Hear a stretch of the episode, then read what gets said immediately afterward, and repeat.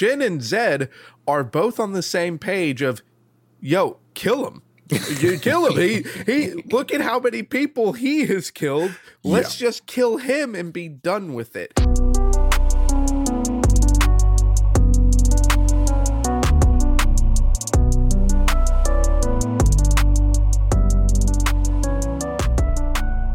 Welcome to Casuals of Runeterra, episode 79. I'm your host, Ryan, here with your other host, Hetch. And, and Hetch being here gets to do his favorite thing in the world, which is to start the hype train. It's been too long. It's been too long since we're getting some new crap, and that I get to hop on the hype train, rip my shirt off, and ribbon it around my head like a lunatic as I am just getting hype. and as you guys could probably tell, Hetch is hype, which means that once again, we're taking a break from Yordles. Um, because it's reveal season and we Woo! have some new champions coming out that we have to talk about. Um, in the grand scheme of things, don't worry, Yordle fans, we'll get back there. There's plenty of time. We'll, we'll be here forever, so we don't have any choice. Um, another thing we don't have any choice in the matter of is housekeeping. It's up top. That's just the way it is. you can listen to us everywhere.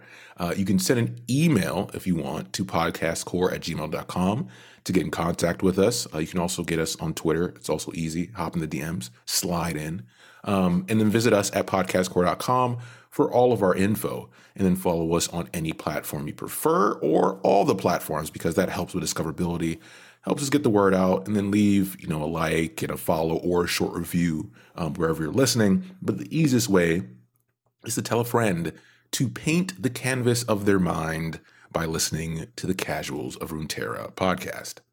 What what an artistic transition. Mm-hmm. What what beautiful work you've done here.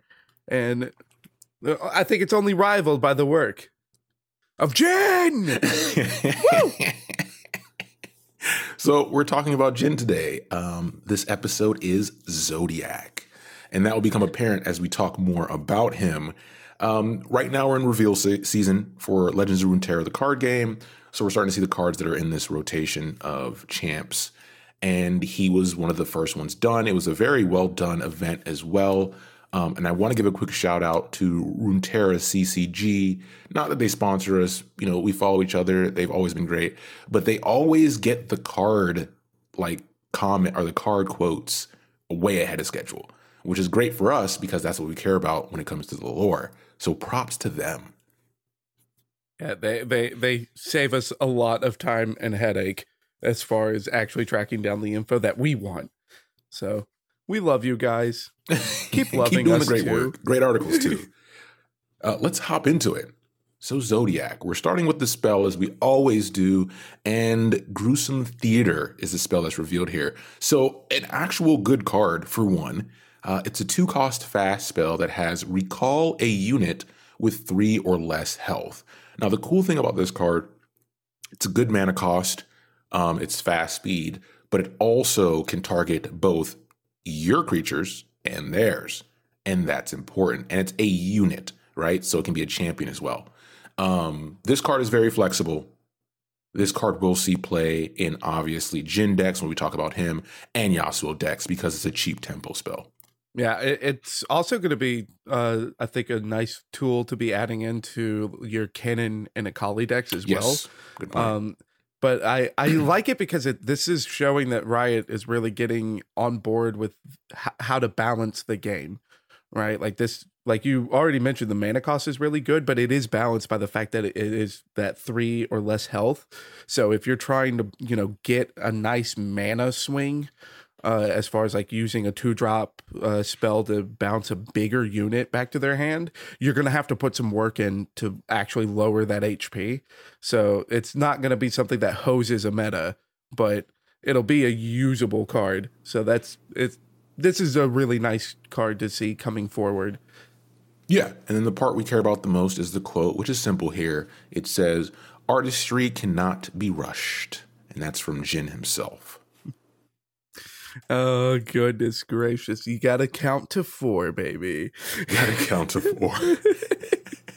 so speaking of counting to four, this takes us to our follower, um, which in the art, by the way, on Gruesome Theater, like Jhin's art on the cards that have been revealed with him in this Ionia region have been great. Like this is peak art as far as the cards are concerned, um, and it fits his theme very well. And stagehand is just as well um, great.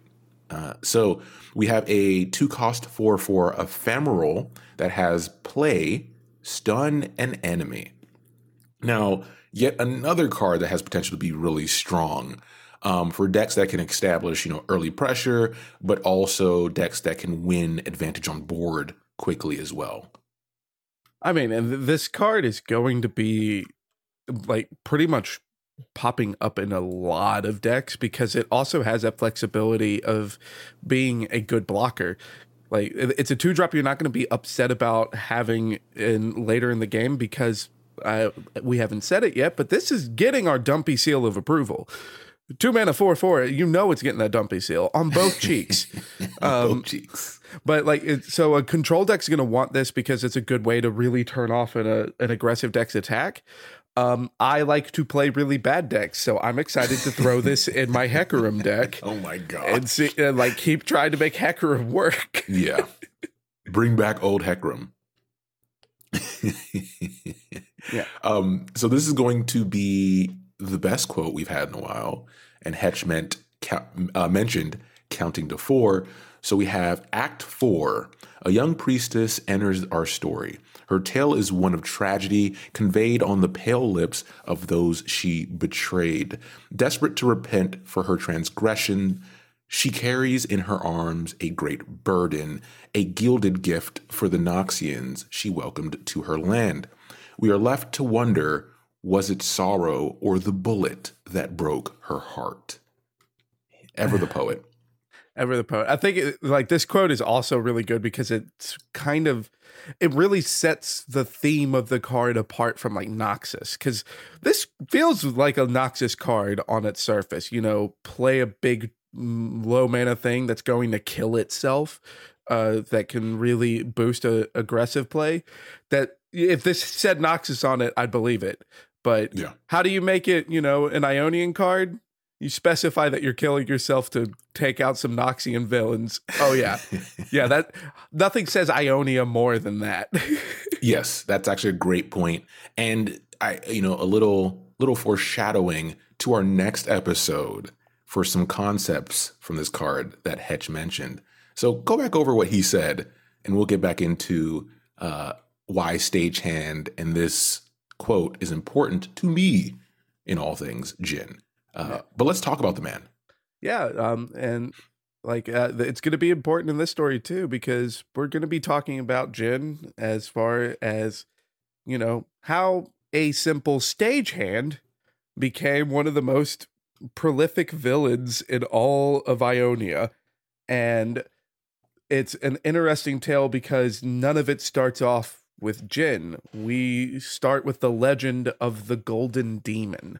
So throughout almost all of Ionia, there is a constant legend or folk tale that goes around every little from the smallest village to the largest cities of the golden demon uh, which is a demon that comes into a town kills without a sense of motive or a pattern and leaves the corpses in a very strange state. Like all the corpses always have are they're staged in ways to depict like a picture or a scene. Like there there's always set to tell a story after they're killed.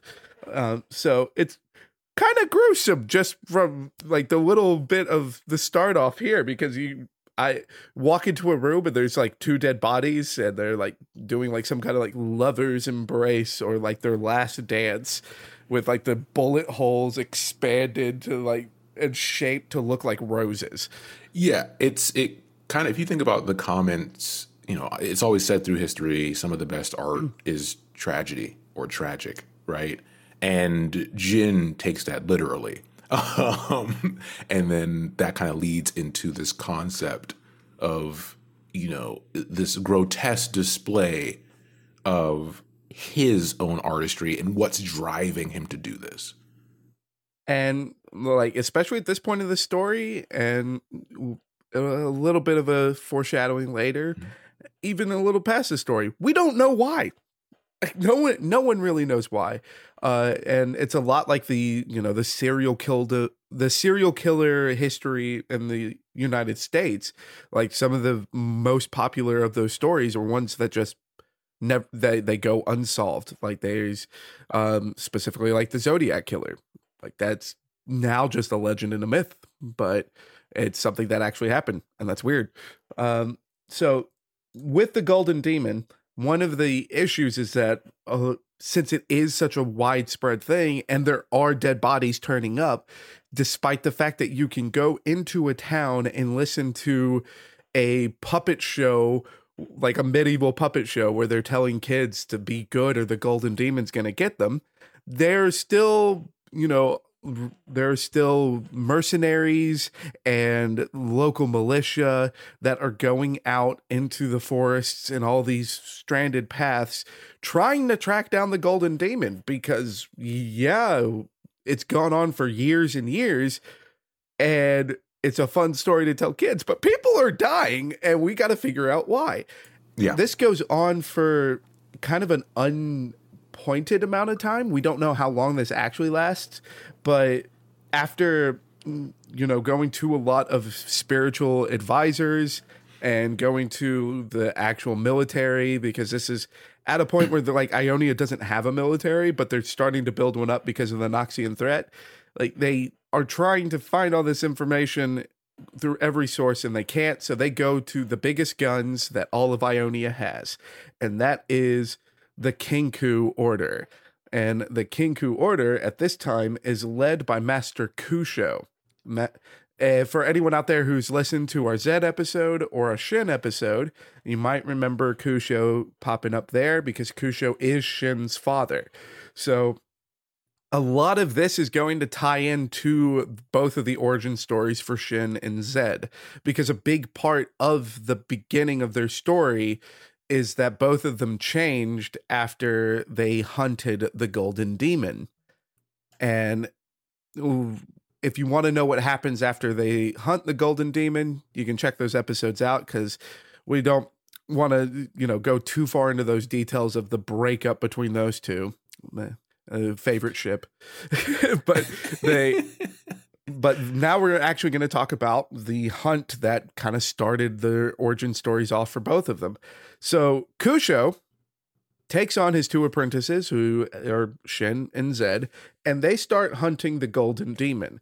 Now, for anyone who hasn't listened to those episodes before, the Kinkou Order, yes, it's an order of ninjas, but one of the reasons that Shen, if you've played League of Legends, is the worst ninja ever because he's a tank is because the Kinkou Order is kind of more like, um, for the Marvel comparison, a Doctor Strange character. They deal with the spiritual world. Yes. Like they everything that the Kinkou Order does is to make sure that the spirit world and the physical world are in balance with each other and that neither one of them take over the other.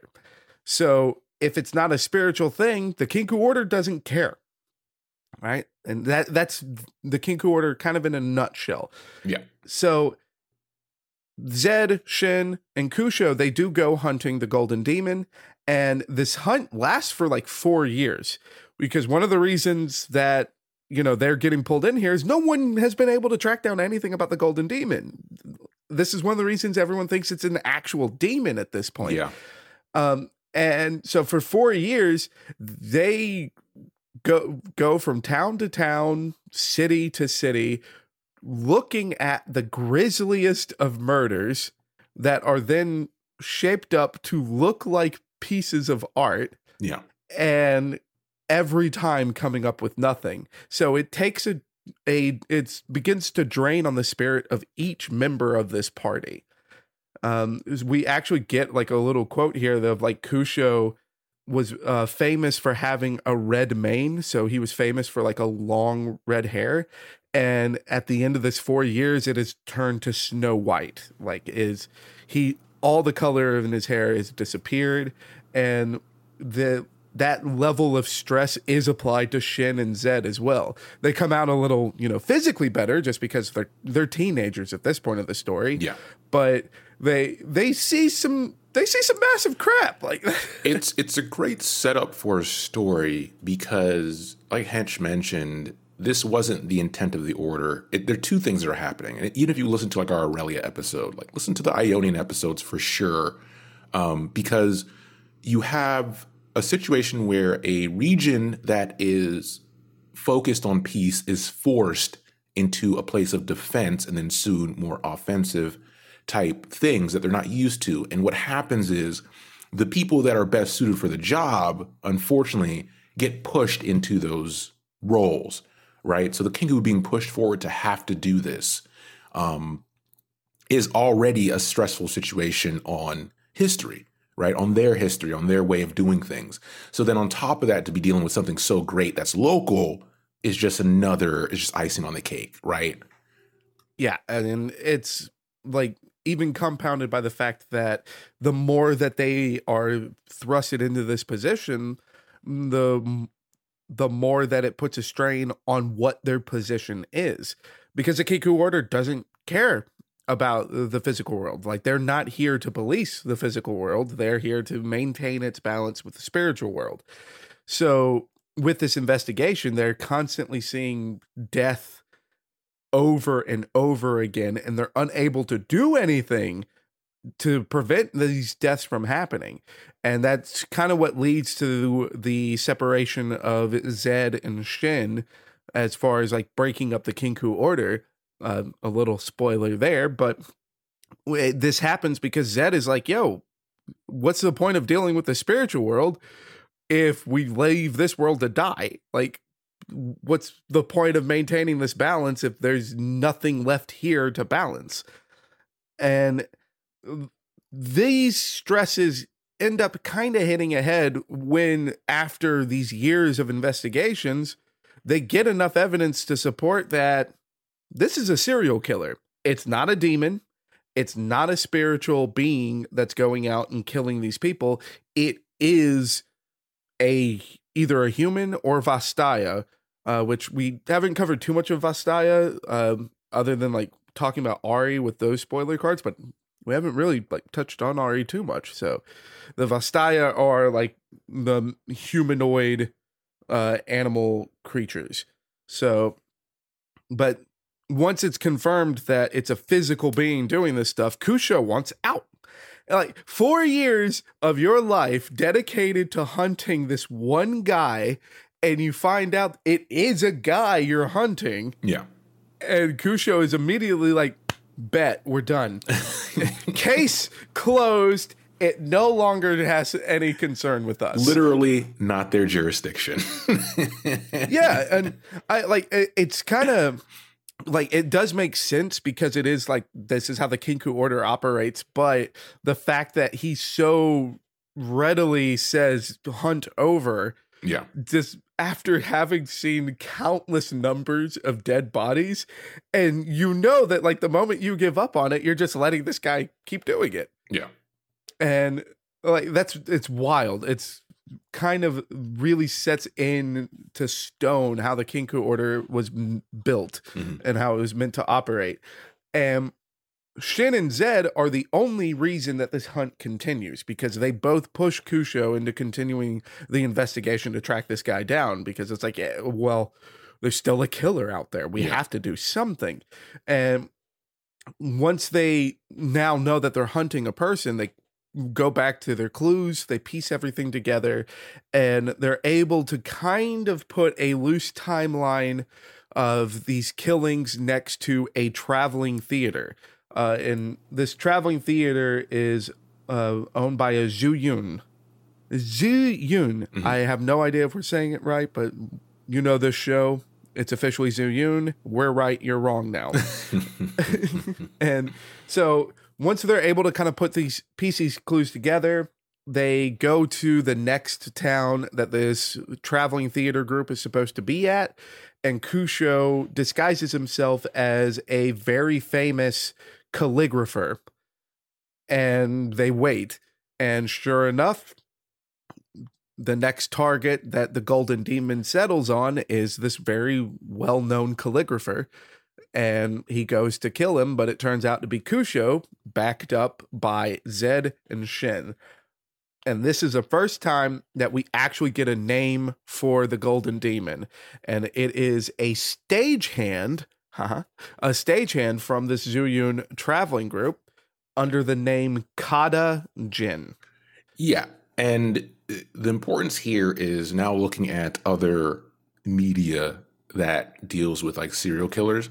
What tends to happen in a lot of these cases, from like if you look like the early 70s and stuff like that, is they will catch the right guy early on and they'll do investigations, they'll hold them for a bit or whatever. And then something happens where like there's not enough to keep them or they end up getting out early for those charges and they go back to doing what they were doing, but now they're more alert to that somebody's on their trail. Because up to this point, Jin is just doing his art, right? But now there's cops on his trail, and we'll see what happens next. Yep. And the as far as with this, we what ends up happening is kind of more of like a dispute between our ninjas that end up tracking down Jhin than the actual than the actual fight. I'd like to imagine that there's like some crazy fight because like I mean, we're talking about three ninjas and then this madman with a single shot pistol that has just been going around like that you know it would be fun. You know I I want to see this animated. It'd be sick. But yeah. what we get as far as the story is that once they track down Jhin, they end up arguing over what to do with Jhin because Shen and Zed are both on the same page of, yo, kill him. you kill him. He he look at how many people he has killed. Let's yeah. just kill him and be done with it. Which Shen on board with it because the the punishment fits the crime.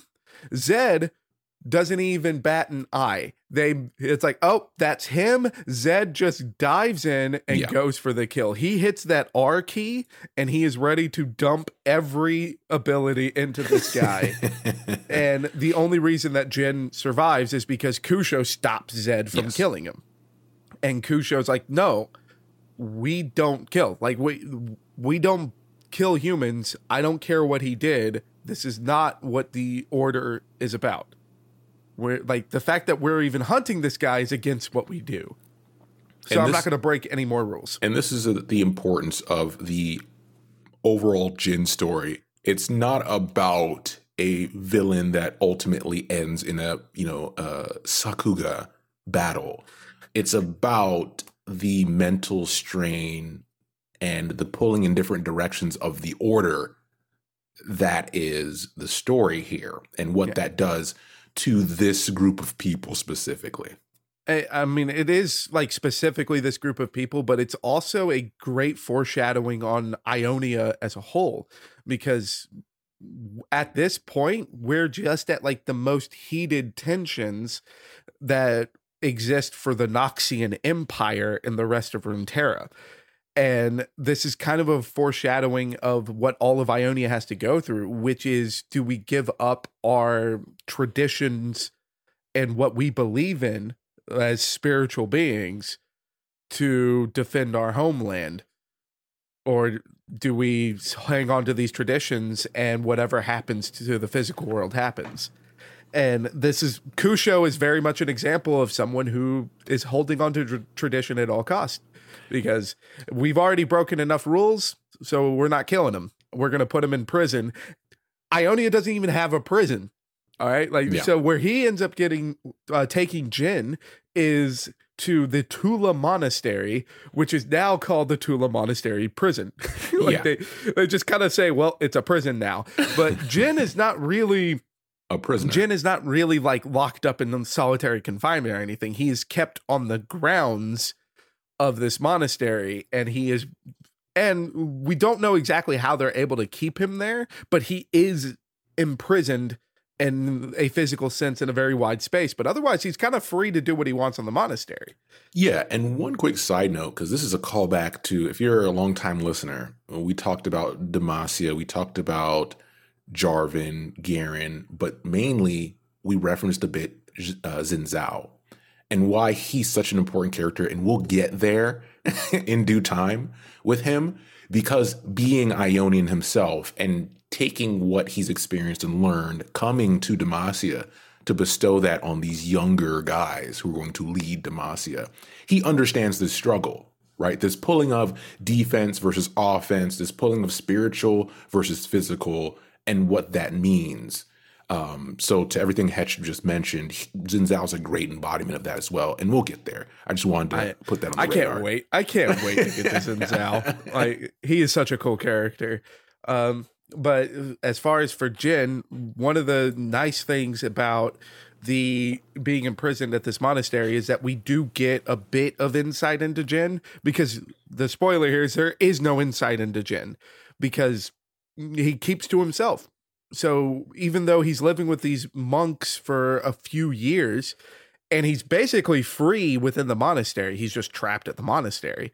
He's but he's able to show or like to practice anything that he wants while being unarmed. So he shows a very natural and beautiful gifts in a lot of artistic practices. Uh, noted here is smithing, poetry, and dance, but he doesn't say anything about himself. No one knows anything about think him. Of, he reveals nothing about him. think himself. of him as Hannibal Lecter to a point, where Perfect. Hannibal Lecter in the stories, yes, he's in a prison, but he has freedoms to continue studying.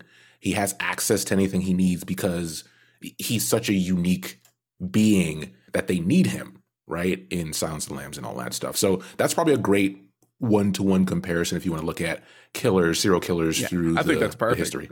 I think that's perfect because it's like when he's not killing people, both Lecter and Jhin are very amicable people. Yep. Like, and they're both able to, you know, to mingle with high society mm-hmm. in a imperfect fashion, and you would never know it until it's too late.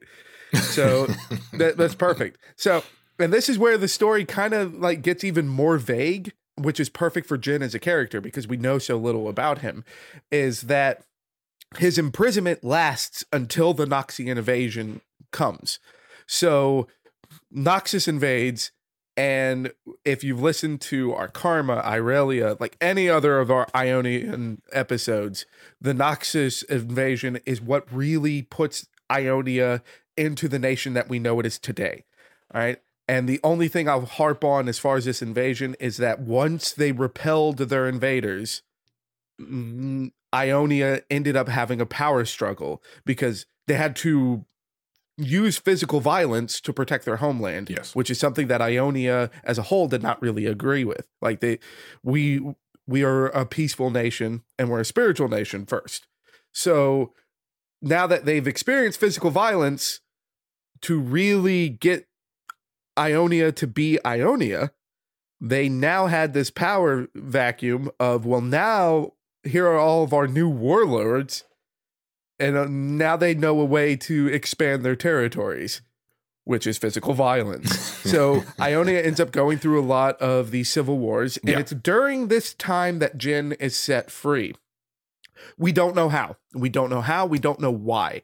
So, for the sake of the story, we the biggest and greatest speculation that we have is that one of these warlords paid to get Jhin out of prison and was intending to use Jhin as a weapon in this game of conquering Ionia. And the issue there is that he paid for Jhin. Uh, Jhin doesn't care about any of this crap either. Like, what we know about Jhin is that he's very artistic. He only cares for art. So, Jhin is set free. And when he is next sighted, he's using the weapons from the Kashuri armories. So the best way to explain the Kashuri armory is kind of a call out to a lot of like f- uh, far eastern uh, or eastern Asian smiths that gained renown for weapons of high quality. I think like the easiest one that people would recognize is the name Hanzo Hattori. Um, Hanzo Hattori is an actual historical figure, and he was just well known for making good swords. Yeah. Um, which is impressive because Japan doesn't have ore, so their their swords were always made out of the crappiest metals. Yeah. Uh, so, but it's kind of like that. So when he's using one of the guns, it's like when an anime is like guy pulls out a sword. it's a Hattori. It's a Hanzo Hattori blade. like Jhin pulls out his gun, and, and Ionians gasp, and yeah. they're it's a Kashuri gun. Yeah. like so, it, it's kind of like that. Um, but w- the Kashuri, like diving into that is a story for another time. Yep. Uh, so, but now that Jhin is out, he's kind of now got this like backed up, this pinted up urge to really paint a canvas. Yeah. It's like I have all of this art and I have a vision and I finally now have the chance to show it to everyone. So what will used to be these single or maybe two killings in a town now turned into like these kind of terrifying bloodbaths. Uh, there's even a tale of the new Yanlei Order, which is the uh, ninja order that Zed creates after the the fallout bet- with him and Shen. Mm-hmm. Um, the, he he mounts a direct assault against Zed's ninja faction. Like Jhin is now just on a rampage. Yeah. And he has all of the the best weapons that Ionia has to offer and seamlessly a an endless bankroll. Like he could go wherever he wants because then like now they're seeing all these like artistic like massacres. Yeah. Multiple bodies at each one of these massacres put into these artistic displays, but now they're going off of the islands of Ionia. So now they're seeing killings like that in the main continent, like in Piltover and Zaun. And so now the rest of the world is going, what is happening?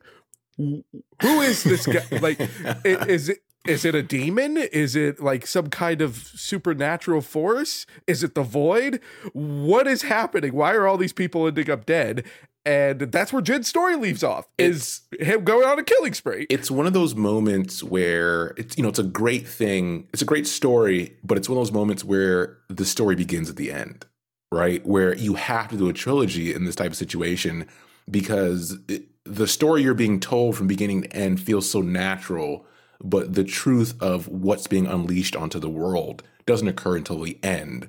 And you know there's more that has to be had. So I do Jhin's story, like we've been we've been waiting for a while to get here. And I just want to preface definitely get ready for the next episode where we go even deeper. But continue, oh yeah, because you know. there there's gonna be like there are stories out there that really continue past his biography mm-hmm. so that we get to hear more about Jhin and his art after he escapes from the Tuula prison. Um, and we're very excited to get into that, but we're also very excited because Jhin is showing up in Runeterra, which means yes. we get some new cards. Um, and with the way that this works, um, this is actually like my only complaint about the Jhin reveal is that uh, since they were showing Jhin off in the path of um in the uh, path of champions, like we don't get to we don't I, it was hard for me to fully understand how his cards work because a lot of the interactions they had were also the new stuff they were adding into yes. the uh, 2.0 patch for Path. So that that's my only complaint. Otherwise, it was so much fun to watch the the stream and the videos following after it try to figure out all these cards. So if i get something wrong um to date this episode the card's not out yet. Yeah. um and i well, i'm just that's my last chance to to defend myself here. So what we've got as far as jhin as a card is he's a four mana four four uh and the mad lads at riot actually did it that's the end of text on the front of the card. There it is he's just a 4-4. Look at that. No keywords. Riot did it. They they, they they learned from like Udyr and stuff is like we could still have a champion, you know, get keywords later without always giving it quick attack. Um so this Jhin as far as on the play uh the play here instead of saying play it says origin and the origin is the virtuoso. Yeah. So this is a an effect that is unique to Jhin that comes out, and the virtuoso has a ton of text on it. So when the virtuoso is triggered, if a Jhin started in your deck for every three fast spells slow spells, or skills you play while you behold Jhin, play a Lotus Trap. Right. And you may put any follower that has a skill into your deck during deck building. So th- this is really weird. I, it's kind of like a nerf to Howling Abyss as far as the way this card is worded. And I find it really interesting that they took the time to make sure that like you had to build a Jhin deck to get this virtuoso thing. Yeah. Um but I the the wording on it is kind of weird, but you basically get a lotus trap every time you trigger a fast slow a fast spell, slow spell, or a skill so you trigger three of them, and on the fourth one, you get the Lotus Trap. So, you know, Jhin always counts to four. And the Lotus Trap is a skill that deals one to the enemy nexus. If Jhin is in play, stun the weakest enemy. Um, so just off the Lotus Trap, there's a stun card in Ionia. Everyone's going to think Yasuo from here and the card Jhin itself actually has an attack trigger, and the attack trigger is to deal two damage to all stunned enemies. Yasuo support, Yasuo support. Let's go. um, so this that's already a lot of fun right there. But we get to the uh the level up, and to level Jhin up, you have played 12 plus fast spells, slow spells, or skills. So you're going to have to build heavily to get Jhin to flip. Um, I think that's going to be really hard to do, but I think just all of the different stun effects he's creating, he's going to be more of a backline champion, anyways. But the flipped version uh, is a first for Runeterra. So when he flips, he's a four mana, four four with quick attack. He does not get plus one plus one. He does not get plus it's one. It's not his one. art. It's not his art. he was always this flashy. Yep. but he does get quick attack, so it is easier to attack with him at this point. Um, and the only thing that changes after the quick attack here is that instead of dealing two damage to all stunned enemies, he now deals four damage to all stunned enemies and the enemy nexus. So you get that extra damage to face. So, I mean, if you flip Jhin, you, the opponent's on a clock, good for you. But I think he's definitely going to be more of a back, you know, yeah. kind of sitting on the back lines and supporting Yasuo. But th- this, it looks wild. Like th- oh, this crap looks fun. Dude, when it comes to flair, you know, once again, we understand now why they waited to do Jhin to this point because it's going to change the game. It's going to introduce new deck building styles. They're introducing new keywords and new behaviors on top of having him still have his flavor, right? Like the four for four four all the time. Like that's the way the Lotus traps work. This is all, this is at the top of our list of peak representation of a character from League of Legends to Legends of Runeterra. Yeah. And as far as like outside of the lore and looking at it just from the Runeterra perspective, it does make me excited to see what future champions come in because of the virtuoso deck building rule. He gets to ignore a lot of the region uh, limitations to deck building because if it has a skill on it, he can grab units from whatever region. Yep. Um, so Uh, that to me is really exciting because it's showing that they're experimenting with these region combinations and how to get around these region combinations. And we were talking in this episode about Xin Zhao. Xin Zhao is Ionia Demacia. Like he's very much in both regions. So the more that they play with this fluidity of how these regions interact in the card game, the more likely we are to see like a cool representation of characters like Xin Zhao in the future. And we originally, I mean, if you go back and listen to our older episodes as well, longtime listeners will know we we were hoping this would happen when Riven came out. Um, yep. And if you haven't listened to the Riven episode, listen to it and you'll know why. But we were so wrong. We were so wrong. But it seems like they just weren't ready um, because this kind of fits what we thought with her as well. So we're happy to see it. I mean, as fans of both League of Legends and Legends of Runeterra, we're happy to see the changes coming to Legend of Runeterra to give it a new boost of life. I mean, it's still healthy. Um, so yeah, I think you know that that kind of brings us to the end here, where we're gonna have more Jhin to talk about. Mm-hmm. But for now, as always, Thanks for listening. And we'll be back soon with the next Jhin episode. Yeah, look forward to it. All right. Take care, everybody.